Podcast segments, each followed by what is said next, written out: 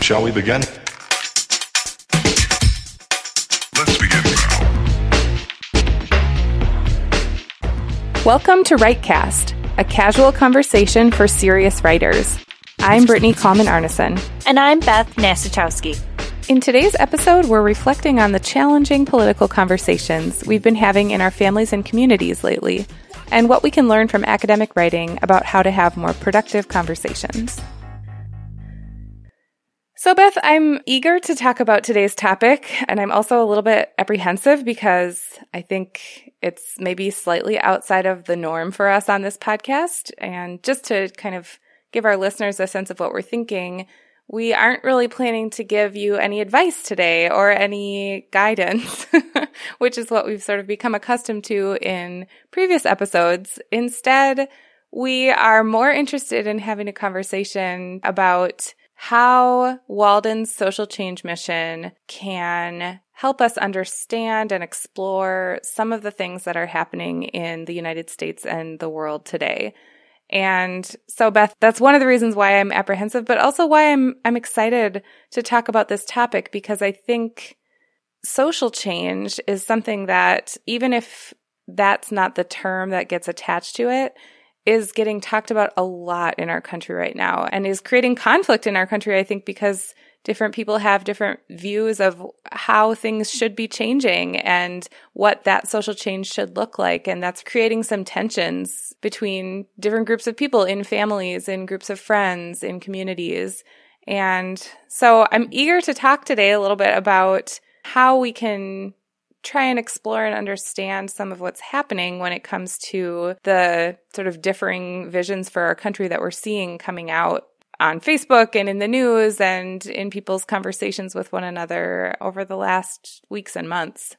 I totally agree, Brittany. Because one of the things that I've been thinking a lot about is we do have this mission of social change at Walden, and students think a lot about social change in their coursework, in their writing, in their different classes. And of course, that social change and, and, the things that people are passionate about aren't left in the classroom. Those are things that people are, are thinking about and working on and talking about in their work lives, in their personal lives, and all of those other contexts that you mentioned in their communities. So I think it's really interesting to think more about how that vision for social change that you might have manifests itself in the quote unquote real world and not necessarily just in the Walden, Walden classroom because they're both connected. And I think that's a really important part of why I love working with Walden students, but not something that we always talk about since we are so focused on writing in the classroom. So I wondered if we could just start this conversation in talking about social change, our vision for social change. And I don't know, Brittany, for me, one of the, the biggest things that I've been really struggling with is how to really understand where people are coming from when I'm talking about topics in politics and the things that are going on and making sure that I'm really clearly expressing the place that I'm coming from and, and how to connect those viewpoints, right? Because people yeah. are coming from different places and with different experiences and trying to sort of meet in the middle somewhere where what I'm saying isn't getting lost and what they're saying isn't getting lost and kind of understanding where we're both coming from. Yeah, I have had those experiences too. And I imagine many of our listeners have as well. And I think, you know, one of the things that is really interesting to me. I mean, as, as painful as it can be about the kinds of difficult conversations that we're having in our communities right now in the United States is that it's sort of highlighting this fact that point of view is really, really important and can really color the way mm-hmm. that people interpret their world. And, mm-hmm. you know, it kind of makes me think about the way that we talk about social change at Walden and just even the way that we talk about academic writing overall as writing teachers. You know, a lot of times we talk about keeping this objective, detached voice and not trying to use, you know, emotional appeals or, you know, really sticking to the facts and those kinds of things as being beneficial to you as a scholar in terms of your ability to persuade your reader. And I stand by that as, you know, a tool for academic writing, certainly. But I think what we're discovering is that in order for that to be effective, there has to be a community of people that agree that that's the way that they're going to communicate and that that's the way that they're going to make arguments. And because it seems like right now in our wider public discourse, we don't have that agreed upon set of rules. We have to kind of go back to the drawing board when it comes to what we do with our emotions, what we do with our real world point of view. And it, it has kind of made me back up when I think about the way that I talk with Walden students about social change and wonder, and I'm not making any kind of definitive statement here. This is just my own kind of exploring in my mind about the way that we talk about this, but it makes me wonder about how practical it really is to ask people to detach emotionally from their particular chosen social mission because that is going to color as we've seen in these conversations it really your point of view where you grew up the kind of life that you've had the kind of people that you know the things that you've seen and experienced all of those things impact the way that you view the world and the sort of vision that you have for what it means to have a good world and that makes these conversations really tough when we can't all have that agreed upon premise to start from. Yeah, I mean, I think that's what makes these sorts of conversations so different than academic writing. Mm-hmm. When we're talking about social change in academic writing, the audience and the purpose are sort of set, right? Right.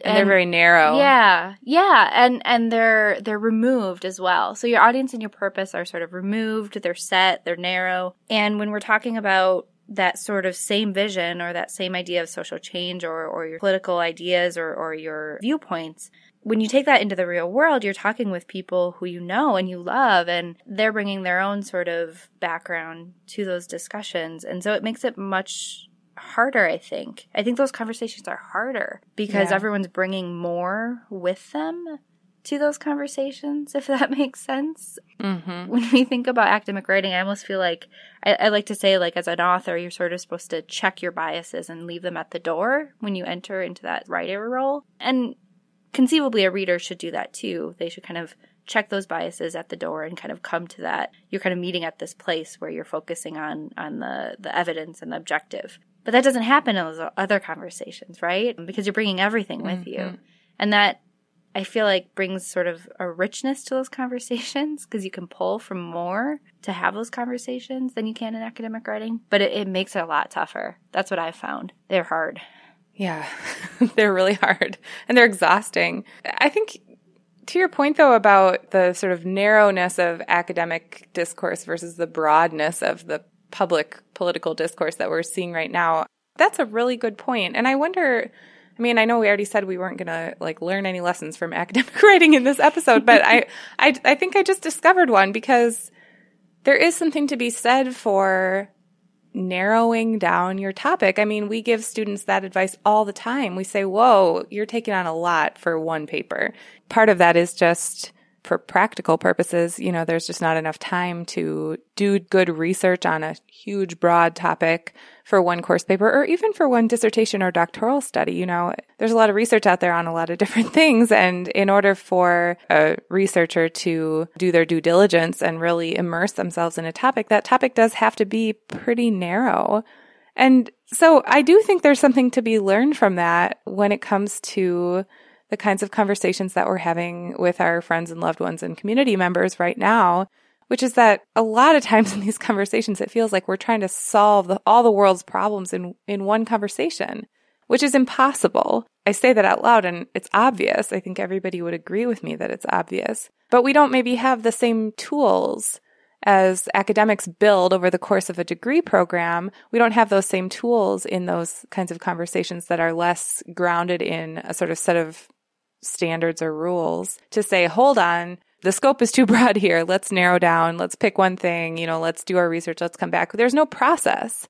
And, you know, that process and those standards and guidelines that we have to guide us for academic writing are really helpful in preventing us from becoming overwhelmed. And so I wonder, I mean, I don't know what that would look like to invent something like that for community conversations or conversations around the Thanksgiving dinner table or all these places where we're coming into conflict with one another. But I think there's something to be said for that. I think your point too is that we can find more common ground that way, right? So if you do find that mm-hmm. someone disagrees with you on a political issue or on how you'd like to, you know, create social change, something that you're passionate about, you may find that overall you have 10 different things that you're talking about and, and maybe you can find some common ground in one or two of them and then make some progress that way and have more of a, a productive conversation. Because i think that's that's the thing that i've been struggling with is is making sure that when i'm talking with people who disagree for various reasons making sure that that's a productive conversation and not a conversation that sort mm-hmm. of just saps both sides from their emotional energy or ability to continue to talk about these things. Because that's not the answer either.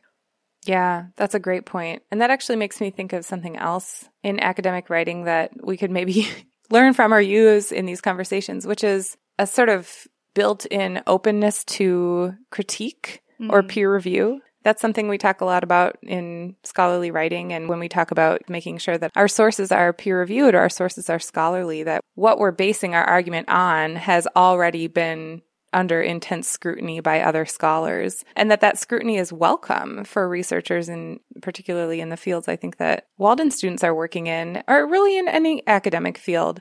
We welcome that criticism. We want people to take a look at our work and poke holes in it and help us make it stronger. And again, that only works because we have this ability to detach ourselves from it emotionally. At least we, we hope we do. and I think scholars struggle with that too, but that that's kind of built into that process and into that system. Whereas when we have these other conversations, we don't have anything like that built in. And so any any attack on logic also becomes a personal attack and then we get emotions involved and then it's really difficult to de-escalate that to a point where we can have a conversation that like you said is productive and not just you know energy sapping Yeah, I that point about focusing on the ideas and trying to avoid getting defensive is really important because I know that that's where I tend to go sometimes. I mean, in my academic writing, but especially, I, you know, in conversations, I, I tend to start out with my my guard up. I think yeah because what we're talking about means so much to me, and I think that a lot of our students are in the same place, right?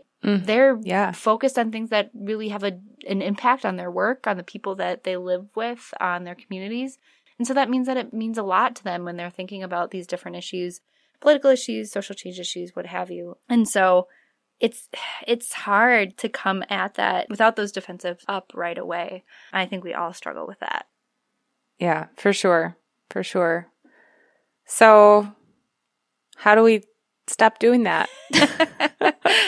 oh, wise one. I'm Ah. sure you have all the answers. Well, I mean, I think it has been something that I've had to think about consciously, recognizing in myself that these issues are really personal and I have strongly held beliefs, and that, you know, we all come from a place of wanting to do better, and Yeah. that someone else has their own strongly held beliefs and it's not it's not helpful to come at that with defensiveness mm-hmm. so I don't know. What what, what have you found, Brittany? have you found anything that has been helpful? Well, I think that the thing that has been most helpful for me, and it's not easy, has been to try really actively to cultivate empathy, Hmm. which basically means seeing something from the other person's point of view, right? Right, right.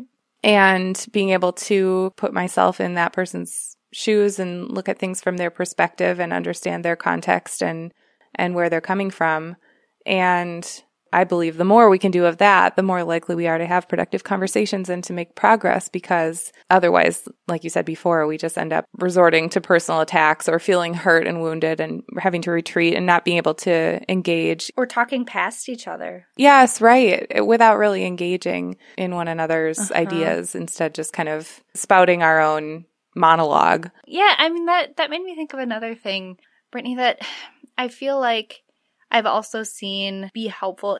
You go on social media and you can see the conversations other people Mhm. are having sometimes. So even if you're not part of those conversations actively, you can see, you know, the way that other people are talking with one another. And one thing that I've seen that's been really effective is also that openness that you mentioned and specifically showing that openness by asking questions. Mm, Mhm. And not in like a accusatory, where's your source or yeah. um, I, you know, why do you think that kind of a way? But asking like truly true questions, being really inquisitive. And again, I- you know, we didn't intend this to be, you know, let's make connections between this and, and all of our academic writing. but that's exactly what we want to do when we're Yes. thinking about our research projects and saying, coming to something with true questions and saying, I want to learn more about the research on this and really coming to it with an openness and asking Yeah. those questions that are sincere questions. I Mm-hmm. think we can take that same approach in these discussions, right? Like, okay, you know, you disagree with me on on this point. What makes you like what have you experienced that has brought you to that? What has influenced that? And, you know, really asking people, which helps cultivate empathy, but Yeah. can help get to that point of finding some common ground or finding some understanding. Yeah, I think you're exactly right. And yeah, it's ironic, but I think we are discovering that there are a lot of things to be learned from academic writing that can inform these conversations. But I think you're totally right about the sort of open attitude and sense of curiosity that we encourage in students. I think that also applies to the advice we often give students not to come into this is particularly doing a larger scale study, but to not come into a study like that with a sort of preconceived notion of what you want to prove or what you want to discover because you don't know until you really dig into the research and learn. You're not going to do as good a job of evaluating that research if you do go into it expecting to draw a certain conclusion from the get go. And so I think that kind of taking a step back and taking a real genuine attitude of curiosity can make you a better scholar. And I think it can also make you a better citizen and better at engaging those whose ideas are different from you in conversation. So, Brittany, has there been any other sort of challenges or things that you found that work really well when having these conversations? One of my biggest challenges is just feeling overwhelmed. And I think I'm a mm-hmm. real, and I know you're like this too. I love to solve problems. I find it exhilarating. And so that's great. But in a climate like today's political and social climate, there are so many problems to be solved and to dig into. You know, it feels like I have 20 research papers that are all due yesterday. and of course, that's a sort of self imposed deadline, but it's easy to feel, for me anyway, like that deadline is really like there are some pretty serious consequences if I don't meet that deadline and solve all the world's problems. And I think one of the things that I have to remember is that just like we advise students who are working on a dissertation or a doctoral study or any any paper really, any especially any longer piece of writing, like we have to look at this as something that's going to take time and that's going to require us to take breaks and live our lives and see our families and you know, make art or go for a run or do whatever it is that we do to find joy and to relax and so that's really the biggest struggle and the biggest thing that I've learned over the last few weeks is that as important as it is to engage in these discussions, and certainly I feel like I've learned some skills for how to do that over the course of this conversation, I also think we should take our own advice that we give to students who are working on solving their own problems in, in their writing and be willing to take a break and step away and trust that those problems are going to continue to be solved subconsciously. And I think one difference between this and writing an academic paper is that this is something that we're doing collectively.